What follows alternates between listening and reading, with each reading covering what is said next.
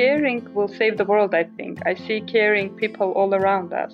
I'm also really concerned about people in more precarious situations than I am in, and knowing that their lives are already feeling the disruption. I almost feel this like compulsive drive to facilitate connection. Hi, this is you and me and everyone we know, an audio diary made by everyday people living through the COVID 19 pandemic. I'm Brent Love, and whether you're listening to this right now or you're a guest on this podcast, you are part of a community. You are not alone. Thank you for taking time to listen, time to connect, and time to remember that we're all in this together. In this episode, we're talking to Liana, Laura, and Anthony. Liana is the youth program manager at World Vision in Armenia. Laura is a printmaking artist in Minneapolis, and Anthony is a therapist and professor in Cedar Rapids, Iowa. In the first part of this episode, we're talking to Liana. During my two years of Peace Corps service, I worked at World Vision's regional office in Stepanavan, Armenia. Liana volunteered to be my counterpart and worked closely with me during my service. She quickly became one of my closest friends. I lived in Stepanavan for two years, but for Liana, Stepanavan is her hometown. Her parents still live there. But Liana moved nearly a decade ago to Yerevan, Armenia's capital city. When we talked on April 2nd, Liana had been quarantining at home for weeks with her daughter, Yeva. Armenia has a history of hardship and rebuilding. And already Liana is looking back to the hardest days she's lived through and how her community got through them. We use only two Armenian words during this conversation the word Jan, which is a term of endearment, and we say Hajo Majo, which is a sweet way to say goodbye. Hi, Liana. Hi, Brenton. It has been a, uh, a while since we talked last. I can't quite remember. I Do you remember. remember? You were in Yerevan a no. year ago. Was summer. that that was uh, that was almost two years ago? No, three years ago. No, it was last year, no? No, it was 2017 in August. Oh, it was like last year for me. I know. Can you imagine? I do it. feel like I, I remember that the other day, and I was like, ah, that's like longer than Peace Corps. I know. wow. Time flies. It doesn't. I I do think that time is moving faster right for me right now. Is it kids or is it age? Uh, that's a good question. Well, when I look at Yeva, how she how how fast she grows up, I was recently going through her photos of what, what two years old, three years old. I was like, Mhm. is this a different kid? She she's grown up so fast that I don't feel myself an older really. I feel myself the same. I have to say, I do feel myself older, and the reason Oh, is, yes, because I have thrown my back out like three times with the kids. it's because they're small. yeah, it's uh having really small children. I don't, I don't know that I understood how hard it is on your body after they're born. Yeah. Yeah. It's a lot of even- lifting. Yeah, and the more the bigger they grow, the heavier they become, and the more you break your bones. yeah. Do, is that still true? How old is Yeva now? She's eight. Eight. Oh my god. Yeah, it's been a long time. And uh, is she still breaking your back? Uh, literally no. Uh, since this new year, I have never been uh, holding her, like Mhm. hugging her, because in the new year we went to see how the lights on the Christmas light are being lit, and Mhm. she couldn't see because there was a crowd and she was in the middle of the crowd, very short baby. So I had to lift her to see. That was the last time I did it. I, I really think I got some disease, some sickness back then that will come up later in my years. but that was the last time I was doing it. Oh man. Uh, Well, um, I am sure that uh, I am sure that she misses it. It's funny that um, how much Phoebe wants to be held now. all the time. Yeah. Yeah. And and Casper, um, he is nine months now, and I'm sure he wants to be held all the time, but he isn't able to ask. So I, I think I'm Oh, holding yeah. Phoebe more. Oh, poor kid. I know. Poor cat. For the second child is. Uh, I think it's um, true for all second children. You get Yes. held less. You become more independent. yes, that's me. I'm a second child. Me too. Me too. Um, okay, so how uh, how are you right now in this world of coronavirus? Uh, this question sounds different in different hours of the day. Hmm. Yeah. If you asked me this question earlier today, I would say I'm fine. I think it will be over soon and we'll go back to the regular life. But when you ask it now, I've been watching news for the whole day now and I've been doing Yeah. some projections in my mind. I'm a bit scared, really. Oh. I don't feel like life's going to be the same again. And uh, I fear for the rest of the 2020 and spring of 2021. Yeah. I don't want to go back to the 90s of Armenia. You've heard many times about 90s of Armenia, right? Yeah. This post-Soviet, post-earthquake, post-war situation in Armenia that was really, really tough. And I was a teenager. And now, when I recall how the life was back then, I wouldn't want my child to have the same feelings and same memories of the childhood. So that scares me a lot. I'm like crazy. I'm Yeah. trying to save money. I'm trying to make my husband engage more in the agriculture, something that he was doing, and I was arguing with him all the time. Now I know, now I don't complain. I say you should do more. Oh, Yeah. you know, but sometimes this feeling goes and the hope comes back that the government is really uh, caring now. They are doing their best. They are supporting the businesses, supporting the most vulnerable who have lost their jobs due to this. I see their care, so I'm hopeful that they will do everything for the for, for the country not to suffer so much. So it's it's both, you know, it's it's hopelessness and hopefulness. I um like I, I wasn't sure I could predict how you would feel um about all of this. Uh, I wasn't um I I actually didn't check like Armenian news before we talked. Mhm. Um, it, is it kind of hitting the country hard right now, from what you can tell?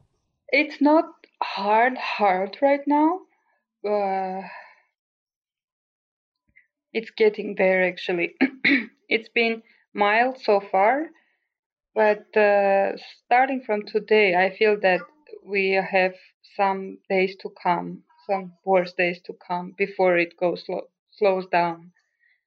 Uh, I have a feeling that now the economy starts to struggle now Mm-hmm. and uh, it will have hard times before it improves again. I mean, I don't think it will improve anytime soon, but the worst days are yet to come. We have uh, a six, about 600 cases now, uh, four deaths, um, and our Minister of Health says we will reach 2,000 cases by 14th of April. Wow. So I um, are you home now? Are you like doing Yeah, I'm the quarantining? I'm um, doing in- the self isolation with Yeva, Mhm. but we work from home. World Vision works from home. Uh, World Vision has switched its operations. We are supporting uh, delivering food and hygiene items to most vulnerable families. So uh, some staff on the field are delivering, others are doing packaging in the national office. Um, I personally work for other staff, but I, I work from home and I get paid for that. But I've been home for uh, 15, 16 days now. Wow. Yeah. Um, and are you are you all in a house now? I can't remember if you last time we talked. I mean, it was three years ago. Being in an apartment or hmm That's on the 11th floor in, in the center of Yerevan. 11th floor. Uh, yeah, a, a condo. That's what you call it. yeah. hmm And uh, so, where is this agriculture happening? Uh, we have a, a yard with quince trees. You know quince, right? mm Like, uh, I think we. I don't know if we say queens or queens or I don't Queens. actually. Yes, but Uh, yes. Yeah. Oh, okay, you know what it is. So we have about 1,800 trees, majority of which is quince. Some there's some apples, pears, etc. That's Wait, in that's a Yerevan. huge. That's like a farm. Yes, yes, that's one hectare full of land. farm. with- Yes, yes. Uh, I wouldn't call it a farm. We call it ya- yard, uh, or orchard, or orchard. I would call it a farm, but we have a low bar here. I think. Okay. Anyway, okay. so we have a farm. Uh, that's in Yerevan. Yerevan is about 25 minutes from Yerevan, like Mhm. 30, 40 kilometers. I think it would be hard to be in a condo, harder to be in a condo now uh, with this sheltering in place. Do you find that? Uh, we have a balcony, so in the mornings, Yeva and I go to the balcony to get some vitamin D. mm-hmm. I, and I have put all the in, inside flowers into that balcony, so it's kind of a, a, a mini park where we sit and uh, have an outside time. I don't That's feel really really bad being inside. Uh, the only thing is that I, I don't walk. I like to walk a lot, not exercise, Mhm. but I like to walk a lot. And I don't walk inside the house. How much can you walk in the two Yeah. room house or three room house? Uh, and. Yeva, she's very much a house person. She's not an outside person. She doesn't like being outside a lot. So she enjoys her stay, I could say. Is she doing um, school now? Like, is there a school from home kind of thing, or is it a break? She's doing school from home. Actually, Armenian schools did an excellent job. I would never think that Armenian education system is so much prepared for the uh, online education. Directly, Wow. like a week after this uh, uh, uh, emergency started, they were all prepared to deliver the classes online. All the teachers do it online. All the kids are, you know, they're doing their homework, sharing with each other their videos it's happening increasingly across the country, and Yeva is, of course, part of it. She goes to Waldorf school. I don't know if you're familiar with this methodology. Yes. Uh, that's kind of different from a regular Armenian school. hmm They have less homework, more art stuff. She's doing knitting, playing on flute, doing uh, stuff with clay. So it's more uh, uh, creative stuff rather than actual that. learning. Yeah, she loves it too. So yeah, she does both, uh, and the handworks and the classes. Of course, she doesn't like the homework part. so I am, of course, thinking a lot about my friends in Yerevan and thinking a lot about my friends in Stepanavan. Do you know how Stepanavan is doing now? Uh, yes, of course. My parents are in Stepanavan, and I got a call from Armine. Yes, you remember Armine, right? Mm-hmm. Yes, yes. I got a call from Armine yesterday. She's now she went to Stepanavan yesterday, and starting from today, all the uh, regional roads are also closed. You can't travel from region to region, from marz Oh. to marz. So she's Wow. stuck in Stepanavan now. Uh, yeah. Well, that's for bet she's days. just so not happy about that. No, she's very happy. oh, she's happy. She's oh, really good. happy. Yeah, she said she's happy to be in Stepanavan rather in Yerevan on these crazy days. Yeah. But uh, uh, it snowed in Stepanavan this morning. oh my gosh. Yeah, the weather. Usually it would be much warmer, uh, but this year the weather is kind of cold. Uh, I have to say, living in Stepanavan prepared me for life in Minnesota, which is quite cold. yes, I know. I can imagine. It's quite Cold, and humid. Although we've been having unseasonably warm weather. Yesterday we had the picnic blanket out and the babies outside in the yard and it was quite nice. Oh, that's so nice to have a yard and to have picnic, to touch the green. It's honestly, Liana, it is a gift. And I know how um what a privilege it is right now. You know, I, Oh, our house is next to an apartment building and I just am feeling like, Yeah. oh man, all of these people are looking out their windows at us with the yard. I know, especially for the kids. They have to be outside. They have to breathe the air. yeah. Yeah, when we go very- out with Yeva, nice. she says she she gets tired very quickly. That's because Mhm. she's been home for so many days. She cannot get used to the outside air, you know. Yeah. Yeah, wow. Um so what are you doing to kind of stay calm and keep sanity?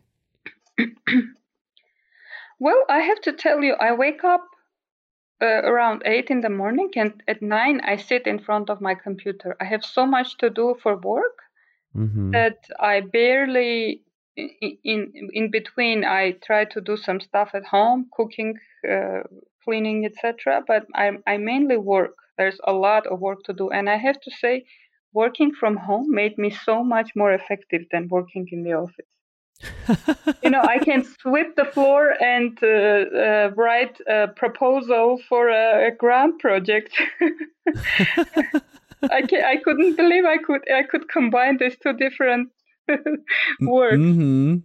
Yeah. Uh, I- Isn't that funny? I think um uh, I think that businesses are going to start finding that their employees are more productive uh, from home without the distractions of like social interaction, which is kind of terrible. but that is terrible, but that's so true.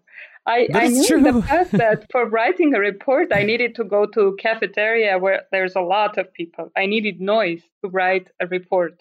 Mm-hmm. Now I understand that I really like this uh, combination of non-combinable tasks to be productive.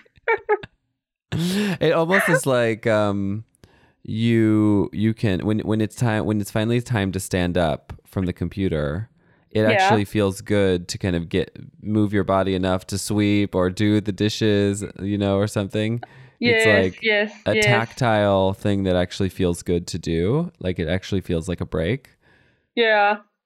Yeah, actually that's what my one of my lessons learned from working from home. You have to combine physical and mental. You cannot do mental all the time. It's not Mhm. from 9 to 6 in front of the computer. It's 9 through 11 and then you do something active. I don't know, wash the dishes or whatever. And then you sit in front of the computer again for a few hours, then do something again. This combination is really, really working well for me. yeah excellent i you know the thing i would miss about armenian office and an armenian office and i don't know if this is true in in the world vision yerevan office but i would Uh-huh. miss the coffee time oh, yes, my favorite too. Ugh. it's so Especially in the good. mornings before starting the works. yeah and it, the smell of the coffee the coffee's Uh-huh. being made all the cups are out people like all gather around it was my favorite part of the day in stepanavan Yeah. when we worked together um Yes.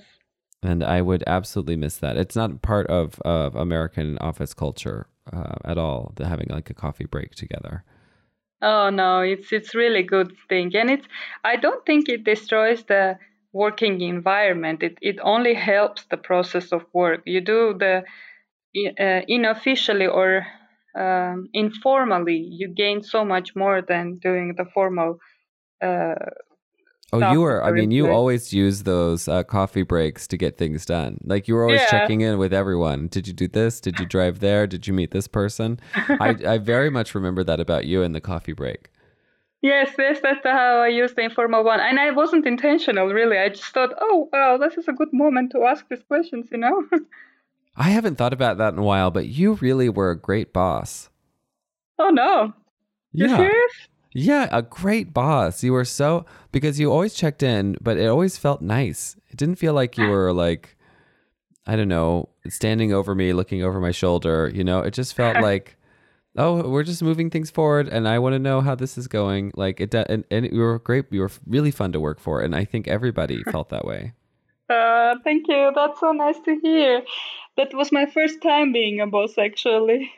You were very good at it. You're, and it felt uh, efficient. It felt like we were all like it was actually working. Also, like we were all doing stuff. Thanks, moving forward. Nice to hear. Um. So, are you doing any of the? You know, are you doing any of the coffee breaks on Zoom or video chat?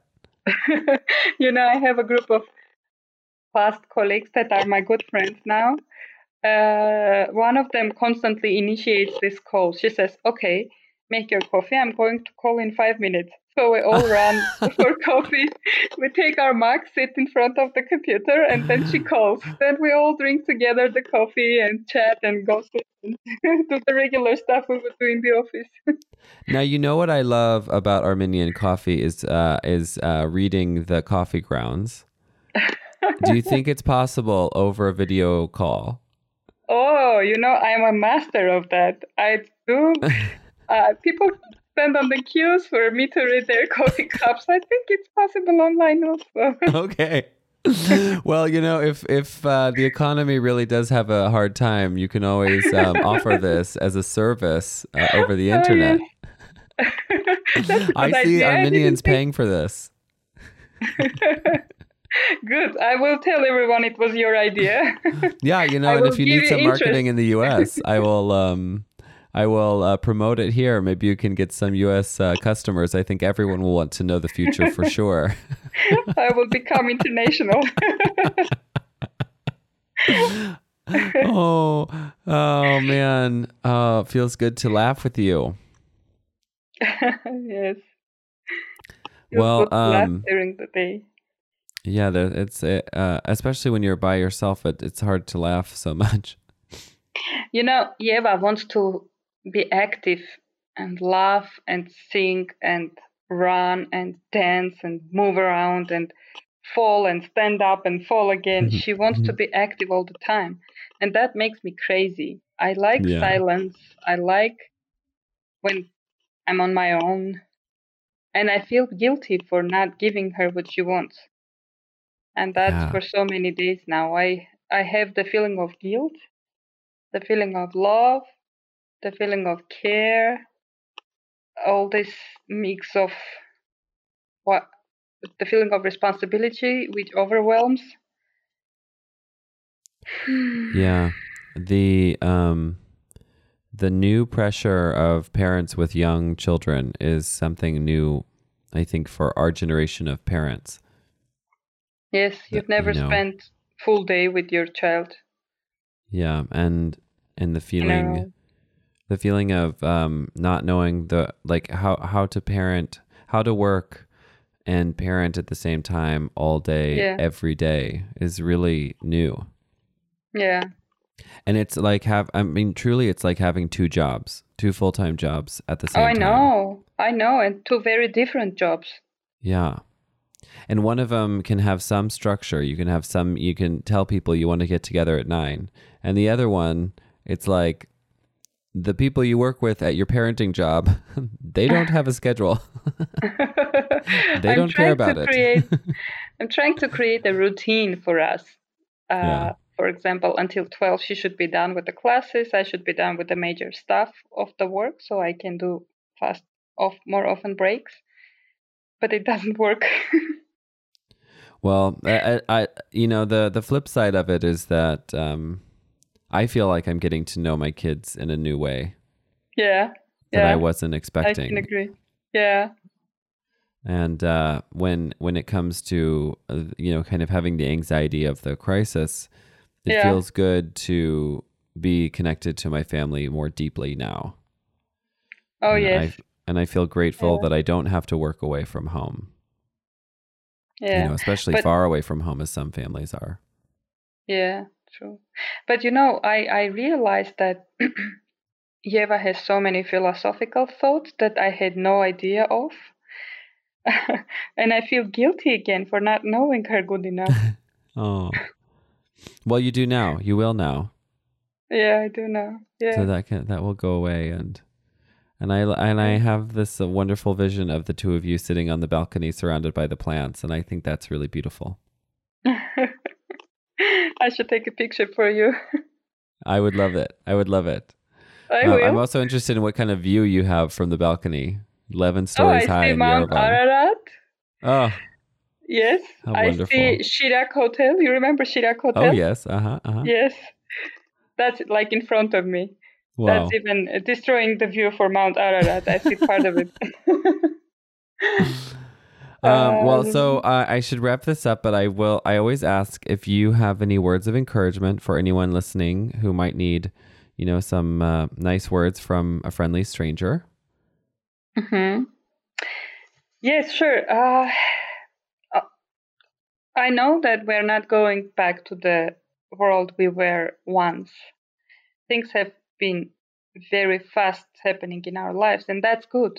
If it was slower, we would adapt and we wouldn't notice the change. This is a great opportunity to use the time to change, change things around us, and conquer this uh, disease with a better us, by better us, by being a better ourselves, by Yeah.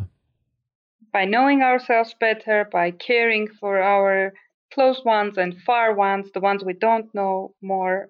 Caring will save the world, I think. I see caring people all around us, and I think the new world is going to be much closer to each other. People are going to be more attentive and more caring to each other, and I just I, I encourage everybody to be like that, and I'm going to be like that when I go out.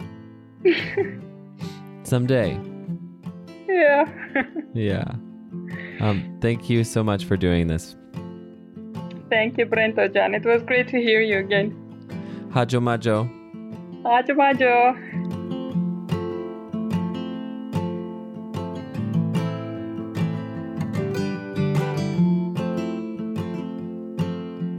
In the second part of this episode, we're talking to Laura. Laura is a printmaker, a sewist, and a working artist who has literally changed the face of Minneapolis. If you live in the city, you've seen her work in skyways downtown and outside and inside city galleries. And recently, she created the space Cheer, where she's built a community and hosted classes. As we know, community spaces we love have an uncertain future right now. Laura and I talked on March 25th, and honestly, it's incredible to look back at how different things were even a month ago. Laura was facing the uncertainty with a quiet confidence I found deeply comforting. And she reminded me to take this one day at a time, which turns out was just the advice I needed. Hello, hello, hello. Hi, Brent. Hi. How are you? I'm good. How are you? What a question in these ages and times. Ugh. um, I feel fine. My life, I already spend quite a bit of time alone, and I already have to make my own structure. So a lot of things have not changed um, day to day in some ways. Um, so we both uh, use a space at the um, Open Book building. It's a, how do how do you classify the whole building? Is it the Open Book building or the Loft Literary Center? I actually don't know. Yeah, the open just as a little uh, plug for the open for Open Book and all its organizations. Um, the, Ah, okay, the Open yes. Book is an umbrella nonprofit organization that houses the Loft Literary Center, Milkweed Editions, and Minnesota Center for Book Arts, and and a cafe. and a cafe. Although they're not, they're like a contracted cafe. Mhm. Um, those three organizations came together to form Open Book in the late 90s and then they bought that that building that used to be two buildings and set up shop and they all are organizations that promote books and reading and looking and art and and buying. There are a lot of good things to buy There there. So many good things to buy there. Yeah. Um, yeah, uh, and uh, you you work at the Minnesota Center for Book Arts. You're a printmaker. I do. Um, I am. You do a lot of things at the building. I do. Yeah, I I make my artistic work there. I use their equipment to make prints, postcards, books, things like that. So I do a lot of screen printing, letterpress printing, and then I sometimes work in their administrative offices when they need extra help as sort of a contractor. So uh, I also do some of the back end, you know, making education schedules um, and working with teaching artists. And I have uh, rented a studio space there for writing. And uh, it's a shame we haven't eaten lunch together more, but we do catch each other in the middle of work, is basically what happens. Yeah, it's always so nice to see you. Yeah, and how lovely that we get to spend so much time in that space, although not now. Not now. Not now, because because uh, we're we're sheltering in place as of this afternoon in Yeah. Minnesota. Yeah. I am assu- I'm assuming you you know heard that news already. I did. I was, uh, you know, refreshing my mprnews.org page because I knew that the Mhm. press conference was happening and I couldn't imagine that we wouldn't. I thought we were going to have shelter in place go into effect earlier uh, because there was a press conference on Friday. And I Mhm. thought that he for sure was going to order it then, but he didn't. And so I'm not surprised that it's been ordered now. I'm really Um, and I he also I mean, I'm like coming upstairs to record this podcast with you and haven't fully read the news, but there's also um, part of the press conference was um, uh, ordering that businesses uh, remain shut through May 1st. Did you get? Did you hear that part yes, also? like the restaurants, bars. I mean, we are. service places. Yeah, we aren't journalists here, people. So if you need like the actual details of this information, also this will air far after this, but this is Googleable. But we're kind of just two real people processing what's happening in the world Processing the real news. Yeah. and how we receive it. But um, yeah, it's pretty. That that to me is like more shocking, more shocking than shelter in place news Yeah. for me. Yeah. You know, the I mean, like that open book will be closed until May first. that what will did you say? Open book. Oh, yes. Yeah. And you know, the yeah, I think we were under the well, we were all waiting to kind of see what would happen, and various people had various ideas about what would be open, and what would be shut, and how much time it would be. But now, um, we know in Minnesota that it'll be over a month more of businesses staying closed, which is really nuts, really crazy Yeah. It is. for me. I don't know. How do you feel about it?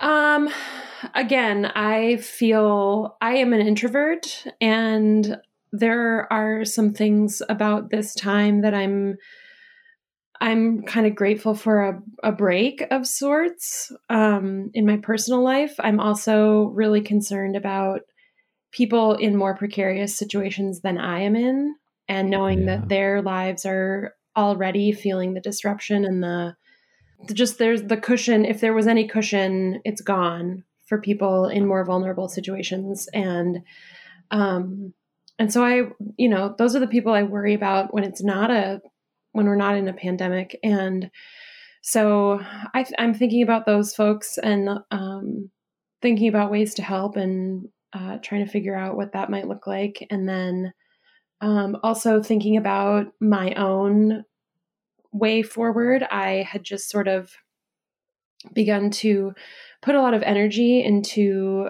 uh, a business that, or a a self more self employment model for myself that was teaching classes, some at Minnesota Center for Book Arts, but also at my own studio in the Casket Arts building Mhm. and this sort of model that was all dependent on in-person interactions which i love and uh, was everything was going really great i would offer a class people would sign up for it and and little by little i was able to see oh i am able to make enough income from this to pay my bills and keep going forward and then about a week or two uh, I want to say I had this really amazing weekend. The first weekend in March, the like the 7th Mhm. and 8th were just this like the weather was beautiful. I taught a really lovely class at my studio.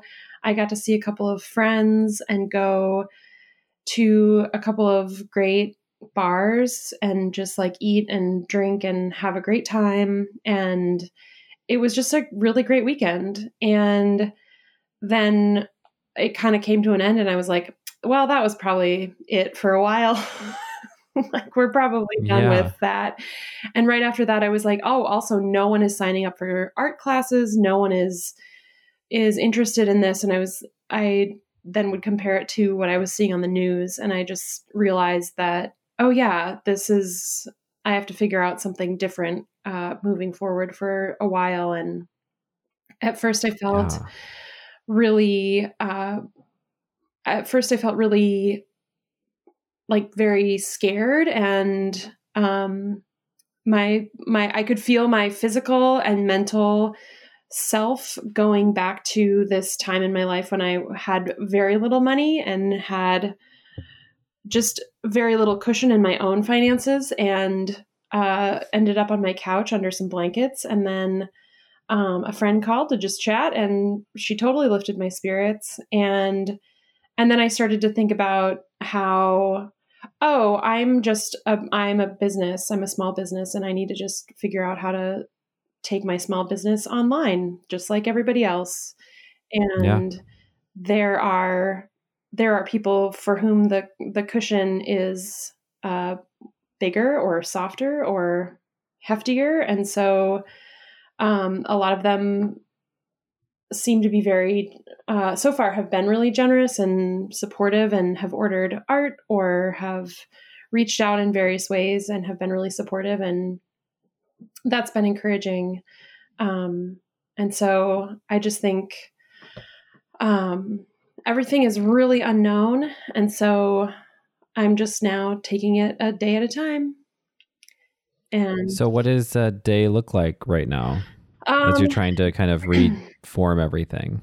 Yeah, a day looks like I sleep until seven and then I wake up and I listen to a little bit of news, but I really try to limit what I take in about news um, f- to be about an hour or so of the radio in the morning and then I turn Mhm. it off. And I've never been a hard, like, uh, get to work or anything by nine, but I am kind of trying to make that the the time by which I've, you know, gotten dressed, had breakfast, made my bed. Yeah. Um, Yeah.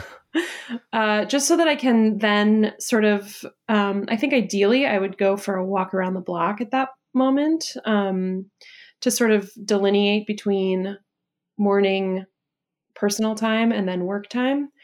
Yeah. But I haven't, I haven't uh, implemented that walk yet. Um, and then I like this morning I made, uh, I've been working on making masks for uh, medical staff. Uh, and then I, Okay. so I did those. I looked at some email.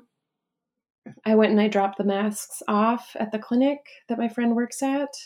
And she gave me flour, which I have not been able to find and has made me really sad. Oh. And I just, um, she came down to get them and I handed them to her in a paper bag and she handed me a paper bag and I was like, oh, it's in here. And she was like, it's flour. And I just was so touched that I drove away and I kind of cried a little bit because I just thought, oh, she knows what's valuable to me right now because I was talking Yeah. about it on Instagram. Um, Yeah. But uh, like just thinking about how we are sharing what we have and that kind of spirit, I think, is what will get us through something like this. Um, and so that was really lovely. And then today I was very tired, so I took a nap. Um, Ooh. I a pandemic luxury. a pandemic luxury.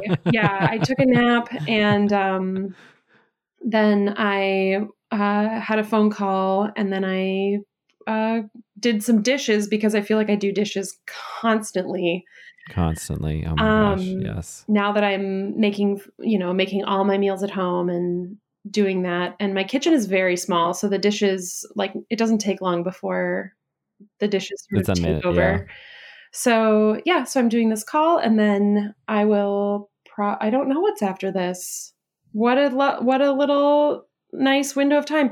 I have really taken to sewing in the evenings too, though. I feel in some ways I've been busier since the pandemic started, or bus- busier since the quarantine started than Mm-hmm.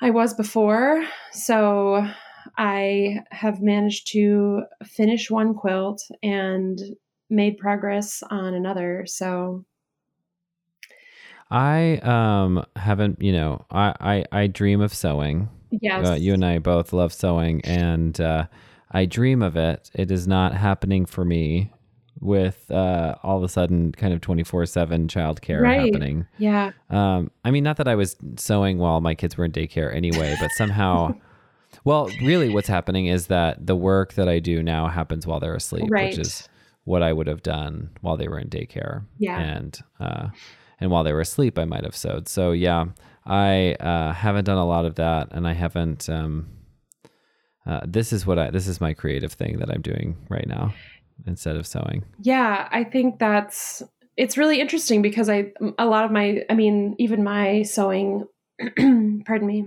uh, switched from quilting to making the masks, which took a good took a while, took several hours uh, to make a, a batch of them for my friend who is a nurse and uh and that's great um but it also it's just funny how things sort of displace other things you know Mhm. like i think i'm more aware of i think in my general life i have this um i think i'm going to get so many things done in a day and of course i never get as many things done as i want to or i plan to and i feel like Hmm. my perception of that is now finally maybe getting to be more accurate where i realize that i'm going to get a few things done in a day um, Yeah, it's very weird how time is uh, kind of reorienting Yes. itself, and and also you know just how the pattern of a day is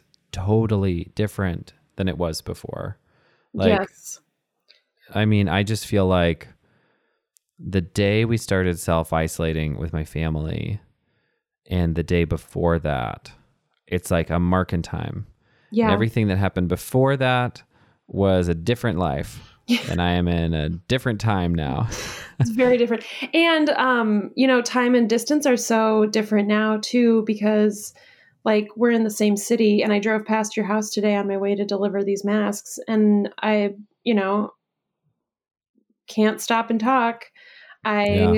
and so i've i ha- another thing i've been doing is is trying to call a different friend every day or Yeah. marco polo with a few friends um and Oh my god, I just got on Marco Polo. We will Marco Polo. Oh, good, because Marco Polo is perfect for people with small children, and I really miss seeing small children. Like small children love to be part of videos, but they don't necessarily have the attention span for like FaceTime or something that's sort of indefinite. So if it's a little video, they can like dance around or show off what they're doing or talk a little bit, but they don't have to like carry on a conversation. Um, Yeah, I like I totally just want to like FaceTime a whole bunch of people, but I can't get the the timing to sync up right for a Totally. FaceTime conversation. Yeah. And so I can Marco Polo whenever the opportunity presents itself, which is for anyone who doesn't know, it's a video messaging app. So you're just sending like instead of sending texts to each other, you're sending videos to each other and um yeah, it has worked really well with with the small kids and being able to really see people that I love every day Yeah. um, without having to, you know, get into maybe a 20 or 30 minute FaceTime call. Yes, and you can just do it when you have a moment, and it's they're Mhm. generally, I would say, they're pretty quick um, yeah. because you're not, you know, maybe you're giving an update, but it's also just like you can make it be as long as you want it. So Yeah. that's really And it really is kind of the content of a text message. You literally can just Yep. ask a question over video and then they answer it in their next video. yeah, Um, yeah, so I've loved loved that. yeah, it's really great. I had another question for you before Marco Polo, and I was uh, I'm trying to remember what it was. Um, Um, I guess. Uh, oh, oh no, I wanted to ask about the masks. Um, so I keep seeing Oh, this yeah. everywhere. Um, how do you? I mean, it kind of. First of all, um, again, neither of us are health professionals. Find a health professional. You know, look at reputable sources. Again, just two people processing. But how did you find uh, a place to like do these masks that would take them? Um, are they that useful? How do you know they're that useful? And what's the pattern? I mean, give me the full dish on I the masks, please, because I, I haven't think- talked to anyone who's made them. Oh, sure. So I think that are they useful? TBD. We will find out. Um, and as I was making them, I thought to myself, these are really these seem kind of small. So I found. I mean, I heard there was a news segment on the radio, and then also lots of people. I follow a lot of sewists on Instagram, and so hmm a lot of them are talking about it and i followed a pattern that i found on the Sew Good Goods website um, which is a little sewing nonprofit in st paul that makes usually makes like bibs and burp rags and blankets and things like that.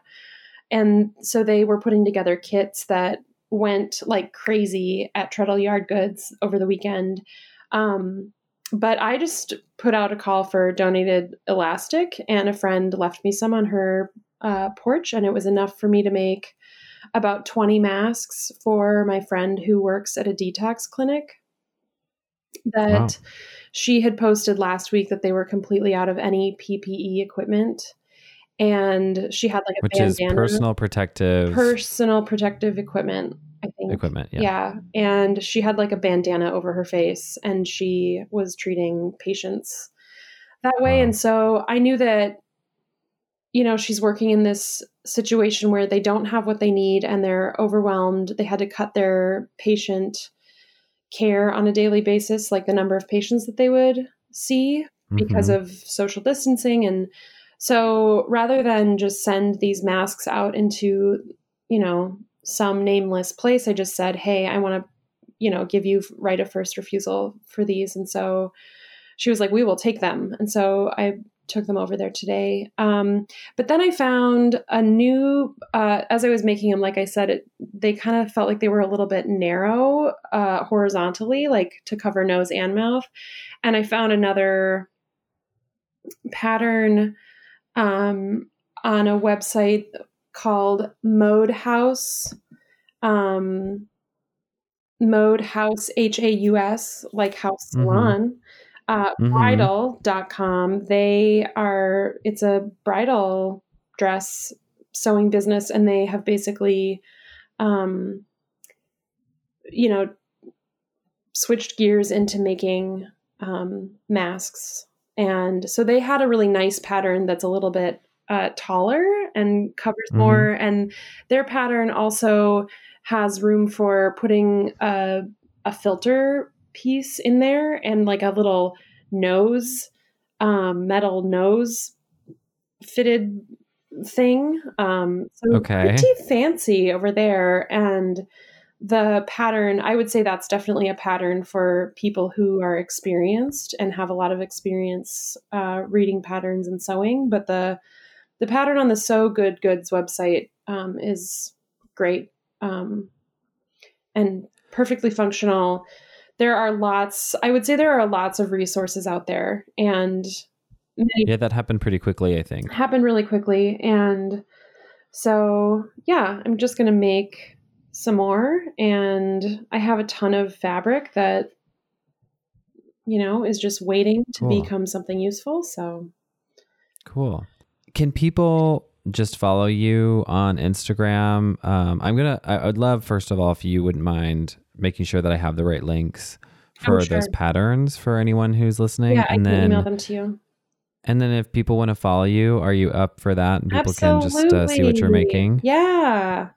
Let's say okay, so that's uh, at Laura Brown Art, L A U R A B R O W N A R T, uh, on Instagram um, for all the good content, including these masks. Including these I'm- masks. I will put them Yeah, in yeah. my link in my profile.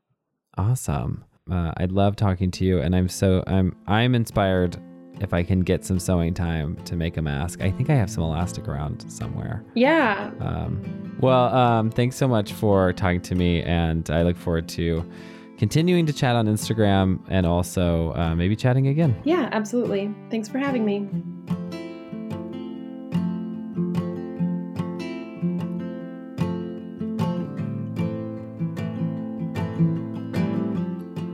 In the last part of this episode, we're talking to Anthony. Anthony is a therapist and a writer, and he's a professor of marriage and family therapy in Iowa. We met at the On Being gathering a few years ago. On Being is a radio show about spirituality and religion, and Anthony and I connected there immediately over the deep stuff. Things like religious promise and failure, the magnificence of the natural world, fatherhood, and family. When we talked on April 2nd, Anthony and I got right into it again, per usual. And Anthony reminded me just how much we need empathy to get through this hard time. Hello. Hello. Uh, how are you doing? I'm good. I'm good. I've been using um, the term hanging in there more than I think I ever have in my life. Oh man. So, Which is conjuring for me the cat on the poster, you know, the like with the claws on the thing, and it's like hanging there, and the cat's like Yeah. hanging on some side of a building or something. yes. Um, how is uh, COVID nineteen life for you right now? This week, better. Um, the the first week was like I was thinking about this before because I listened to a few of your episodes. I was like, all right, I'm gonna get ready to tell him how it's been. and so the big the thing that like stuck out for me the first week was just complete upheaval of schedule. I stayed Yeah. up I stayed up too late. My work was not good. Oh, you have uh, children around? Yes. Excellent. yeah, I just peaked because this is this is my first week working like totally from home. I was going to my private practice office, which is you know it's basically just me there. So Yeah. um, so I just peaked I heard the door rattling. Um, but uh, This is a family friendly podcast, which means that family can interrupt. They can. Yeah. again, I, I've listened to a few of your episodes and I heard uh, your little ones. So Yeah. Casper screaming. yeah, Um, I finally moved the whole gig upstairs to the attic, so Yeah. um, no more screaming right now. But yeah, That's awesome. Yeah. So no, I mean it's been everything's changing, you know. Um, yeah, Teaching online, I see um, all my client or most of my clients now online, virtually. Um, no school for the kids, so we're we're this week has been the best as far as everybody's um, adjustment, but it's hard. yeah. That's it's really, really. Uh, it is hard to try. Like, who, who was I? Okay, I was. I'm gonna give the right credit to this, but I'm. It's also gonna make me sound like such a nerd. Okay, I love Survivor. So if you know me, this is not a surprise. and I was on Instagram earlier, and uh, there was this. You know, everyone's doing these Instagram lives, and uh, Parvati Shallow, who is a longtime Survivor player person, Okay. uh, was talking about how um, productivity is like a like standard of our culture, Yeah. and right now there's a lot of people who are coming up against the fact that it's so hard to be productive, Yeah. and and productivity is linked to uh, like American sense of self worth, hmm and it's really hard to not feel productive because you have your family at home. Hmm you can't get anything done. Hmm everything is harder and a little scarier and like all those things. Hmm That's I've been thinking about that a lot, um, and it's I've noticed it's been bleeding over into leisure and relaxation too. Even um, I I feel this. I feel this pressure. Like I follow so many literary people and like book lists for the pandemic or book lists for quarantine Yeah. or or um, you know I get to I'm gonna binge so much Netflix now all the way to home improvement projects and weight loss Mhm. and diet. Um, and I've been experiencing, and I've, I've noticed this in the people I'm working with too, is it's just pressure even to be productive in as a shut in, you know? Um, yeah to quote unquote make the most of this time Yeah. Yeah. When really we're just trying to hold things together. Yeah it's uh we're it's a collective trauma we're experiencing Yeah. Yeah. and usually if you are going through a trauma like the loss of a loved one the death of someone uh, Yeah. you know someone's passing like the you, you kind of give yourself or you should give yourself the leeway to do whatever feels right on the day Yeah. Yeah. as you're kind of grieving. But this is weird because no one's ever been Mhm. through it before. And we're all And going so through it together. Yeah. And we're not giving ourselves the leeway to follow our own intuition as to Mhm. what is the right next thing to do. Mm-hmm. Sometimes it's eating a gallon of ice cream. Sometimes it is, you know, staying up all night writing. I don't know. right. Right. But it's a, it's another it's a whole other thing to put yourself in the chair and like force yourself to do what you saw someone else doing on Instagram. Yeah. I don't. It's. It's just very weird, and it's not the right word for it. It's surreal. It's scary. It's sad. It's also a little bit hard to grasp. I think. Um. Sometimes, because even though there's been changes, um, you know, I'm sitting looking out my window. Everything looks the same. You know, Yeah. it's um. I think uh, the virus, uh, you, you know, I think the virus is the, the, the fact of it is hard to, for people to grasp mm-hmm. because, you know, if you don't know anyone that's sick, it's hard to Yeah. kind of grapple with how serious that is. Yeah. And then I think the kind of social and economic upheaval is also hard to grasp in that way. It's like Yeah. When when you know someone else when you, when there are more and more kind of touches of the crisis in your personal life, Yeah. the more intense you feel like the situation actually is. Yeah. And I think we're only at the beginning of that, unfortunately. I think so. I think so. Um, do you know Vladimir Nabokov, the author? Yes. Um, have you ever heard of his book Pale Fire? No. Um, I'll try to make this not too windy, because it's he's a Take us on a journey, Anthony. okay, here we go. Windy. Um, but uh, he, this book is a, it's my favorite book. I talk to people, my private practice. I'm a family therapist for those of you listening. Um, is named after this. It, its namesake is this poem. It's called Waxwing Psychological Services. Um, because it was really important to me. Anyway, this book is an annotation of a poem written by a fictional poetry professor. So the poem is written by this professor named John Shade. The novel is an annotation um, done by uh, another fictional character, and it starts with this actual 999 line poem, and it's a really it's a really powerful poem. Um, and the first line is, "I was the shadow of the waxwing slain by the false azure of the window pane." anyway, the whole poem is him wrestling sort of with his life and his existence. He was a sickly kid. Um, he had some near death experiences as a child, then as an adult.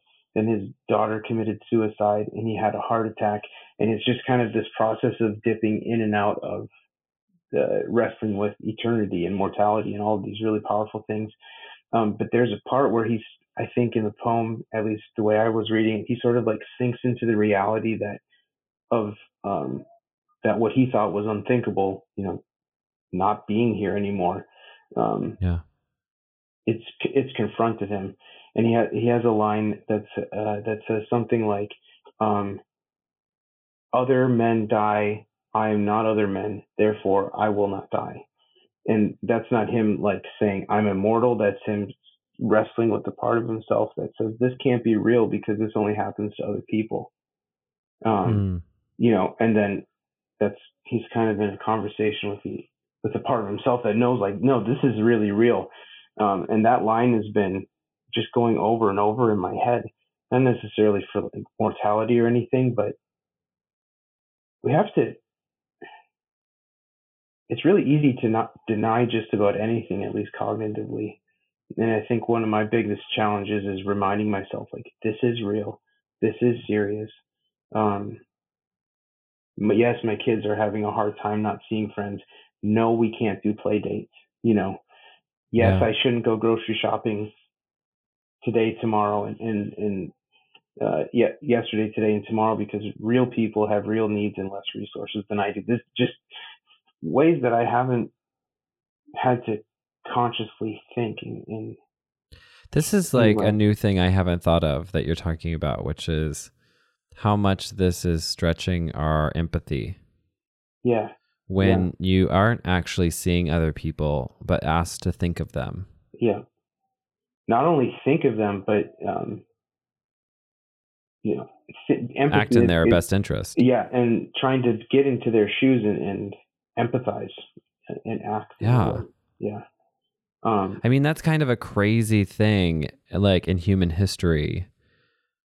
Like, because I, I work and have worked in nonprofits that work across borders and in different countries. mhm, And so I have a lot of experience trying to get people to empathize and then act in a way that benefits people they'll never meet yeah, and that are maybe on the other side of a planet that they've never even traveled across. yeah, But what a crazy thing that we're all being asked to sit in our homes and think of other people yeah, and that every day we don't see anyone else. yeah. And we're, you know, that's that's kind of wild. I know. All over the and what a hard um, thing to do. yeah, yeah, Like a stretch of the mind, like the imagination. yeah. And it, and like on a cellular level, we're not supposed to do that. we're supposed to talk. We're supposed to hug. We're supposed to play. Yeah. I never noticed how much I interact and how much I touch until Mm. I, I stayed put. And yeah, I just am like, I'm an extrovert. I just want to talk. I just want to talk and, and, and like stand close to people. And I don't, you know, it's really hard. Um, On a cell, that's interesting on a cellular level. What do you? I mean, what do you what do you think of when you think of like like the body being made to be around other people? Um. Oh man. So again, just as some context, I'm a therapist and I also I'm a professor of, of family therapy, and one of the it's it, I've been convinced through my own personal experience and then through my work and my teaching and my learning that the I think the most healing thing we have is relationships. And, and when I say cellular, one of the things that I've really been become open to is that we're we're wired for connection in a way that um, it's at the like heart of who we are. We're social, you know. Yeah. Um, I I think about attaching to our kids right when they're Mhm. born. You know, um, uh, one of the amazing things when our first daughter was born, Centina. Um, I, I heard about this, you know, in birthing class, but babies get a reflex for just a little bit of time right when they're born, and it's a crawling reflex. And when they're born, um, they they get this reflex to crawl up their mother's stomach, um, and then the mom, you know, uh, secretes this scent, and the baby can see just far enough and can crawl just far enough and smell, um, smell enough to start nursing. And then it's just this flash of of instinct, and then babies can't crawl again for however long, you know. But Wow. there's no way. I, I remember watching Santina do that, and she's like, "This is magic." like, how does this happen? So even Yeah. you know, just that's what I mean by cellular, like yeah, biologically, spiritually, emotionally. It's just um, there's a reason. Uh, what is it? Isolation in prisons. What do you call that? Solitary confinement is torture. Mm-hmm. Yeah. So what are you doing to like stay above water and to even like try to have a good day? Yeah. Um, uh, my wife Marie and I, we, after the first rough week, we set up a schedule together. Um, Yeah. you know, so I'm trying to work in exercise, you know, so the schedule, work in exercise, allowing space for her self care. So we're kind of trying to move together in a way that w- we still have autonomy. Um, uh, I am somebody who productivity feels really good. so I'm Yeah. I'm I'm I'm not a list person usually, but I've been making to do lists and, and tasks. So just having that feeling of accomplishment. Um, it's a really hard question to answer, actually, Brent, because I think one of the maybe less healthy things that I do is throw myself into doing and try not to think about how I'm feeling. Does that make Mm. sense? And feel how I'm Yeah. feeling. Yeah. So I try to keep in touch with friends. Um, the app Marco Polo is pretty awesome. Um, my family in New York, in New York City, we've been sending messages back and forth. I've been talking to friends. Um, FaceTime, you know what I mean? Trying to be, trying to connect. I've got, I've been carrying around like four or five poetry books. you know, I did like a security blanket. So I'm just, I guess I'm kind of looking for, for those things too. It's hard. What's uh what what poetry is uh are you finding helpful? Um, so Rilke is always a pillar. I feel like he's my poetry grandpa or something. You know, like always a safe place to go to. yeah.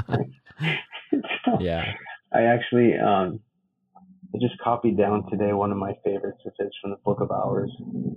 I needed a reminder. It's about like the creativity that can come from struggling. Because today was a hard day. Started as a hard day.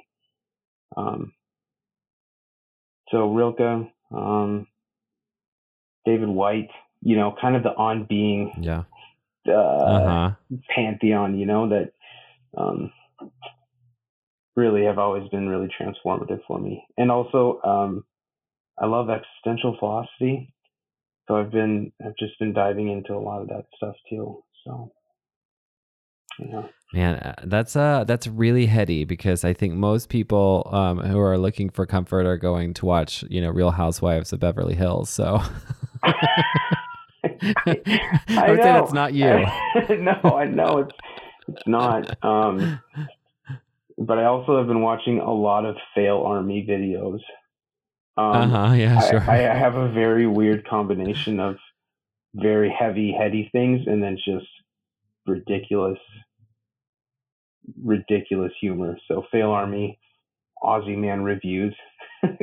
I can't believe I'm saying this on a forum that people are going to listen to, but my friends, what are you talking about? That you're a real human being. Uh, yeah, my friends know that, and when I start sending ridiculous videos of like people wiping out on bikes or, you know, I, you know, it's just like stupid stuff. That's when things get hard. So I have this very strange mix of yeah, really heady, deep stuff, which kind of helps, and then also escapism, which I love. yeah. Funny. makes me laugh. I haven't. I mean, I've, I I wish I had time to read. I wish I had time right now for some entertainment. And I'm starting to feel like maybe I need to make some time yeah, for it. Like the other night, I was working so late that, and I went right from our, this upstairs office to bed, yeah, and I just stayed up in bed for the next few hours because I just Yeah. couldn't get my brain to stop. Yeah. You know. I li- I listen But a so maybe I should be watching some more Fail Army. Oh, it's so good. It's so funny. it's terrible. It's terrible. But you know, um, now I watch those videos and I'm like, oh, there's a hard surface the virus could live on. There's a hard surface. So bad. I'm like, there's a handrail. There's a lot of handrails in Fail many handrails. videos. I know. Yeah, I know. Um, so they're they're going down. Yeah, It's terrible. I know. Ever since I was a kid, you remember America's Funniest Home Videos? Oh yeah, yeah. I would watch that and just lose it. Oh, just uh, like made me laugh so hard. So ever since I was a kid, that sort of thing, it just I don't know why. I have a great memory. Well, I went on Facebook right before um, we started talking, and I don't know where where where was it. There was some video somehow I came across it, um, and it was a family in the UK, which I'm sure many people by now have listened to, because when I saw it, it already had like 30, 350,000 shares oh wow. on Facebook, but they're like singing Les Mis. It's a family of five, like three young, four young kids, family Okay. six, and two parents, and they've like rewritten Les Mis for the uh, quarantine, I haven't seen it yet. and um, awesome. It's hysterical. They're singing "One Day More," and uh, uh, but I, I was laughing, and I was also crying. I like started Yeah. crying because I just like Yeah, needed to feel that level of happiness, yeah, you know. And I yeah, was like, oh, I haven't felt that in a while. That was good. yeah, That was good. Yeah. So yeah, this funny, silly stuff. Like I don't know, somewhere in there, we're looking for something we need. yeah, It's nice when we find it. yeah, yeah. I agree. So um, I uh, I always ask at the end um, if you have any words of encouragement for people out there who just might need some Mm. kind words from a friendly stranger. Yeah, sure. Uh, I think what just came to mind is just to say, you know, we're nothing more than human, and when we say something like that, we that that brings in things like fear, anxiety, um, sadness, and really the need to connect. I, I was talking to my brother-in-law when this all started, and I said, I said, I almost feel this like compulsive drive to facilitate connection. I've just become so convinced that that's so important.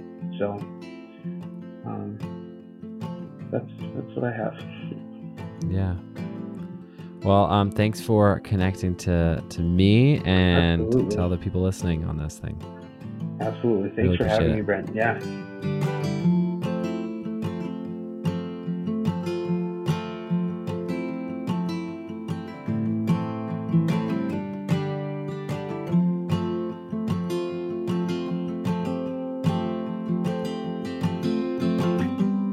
Thank you for listening, and thank you to Anthony, Laura, and Liana for coming on the podcast and for connecting with all of us.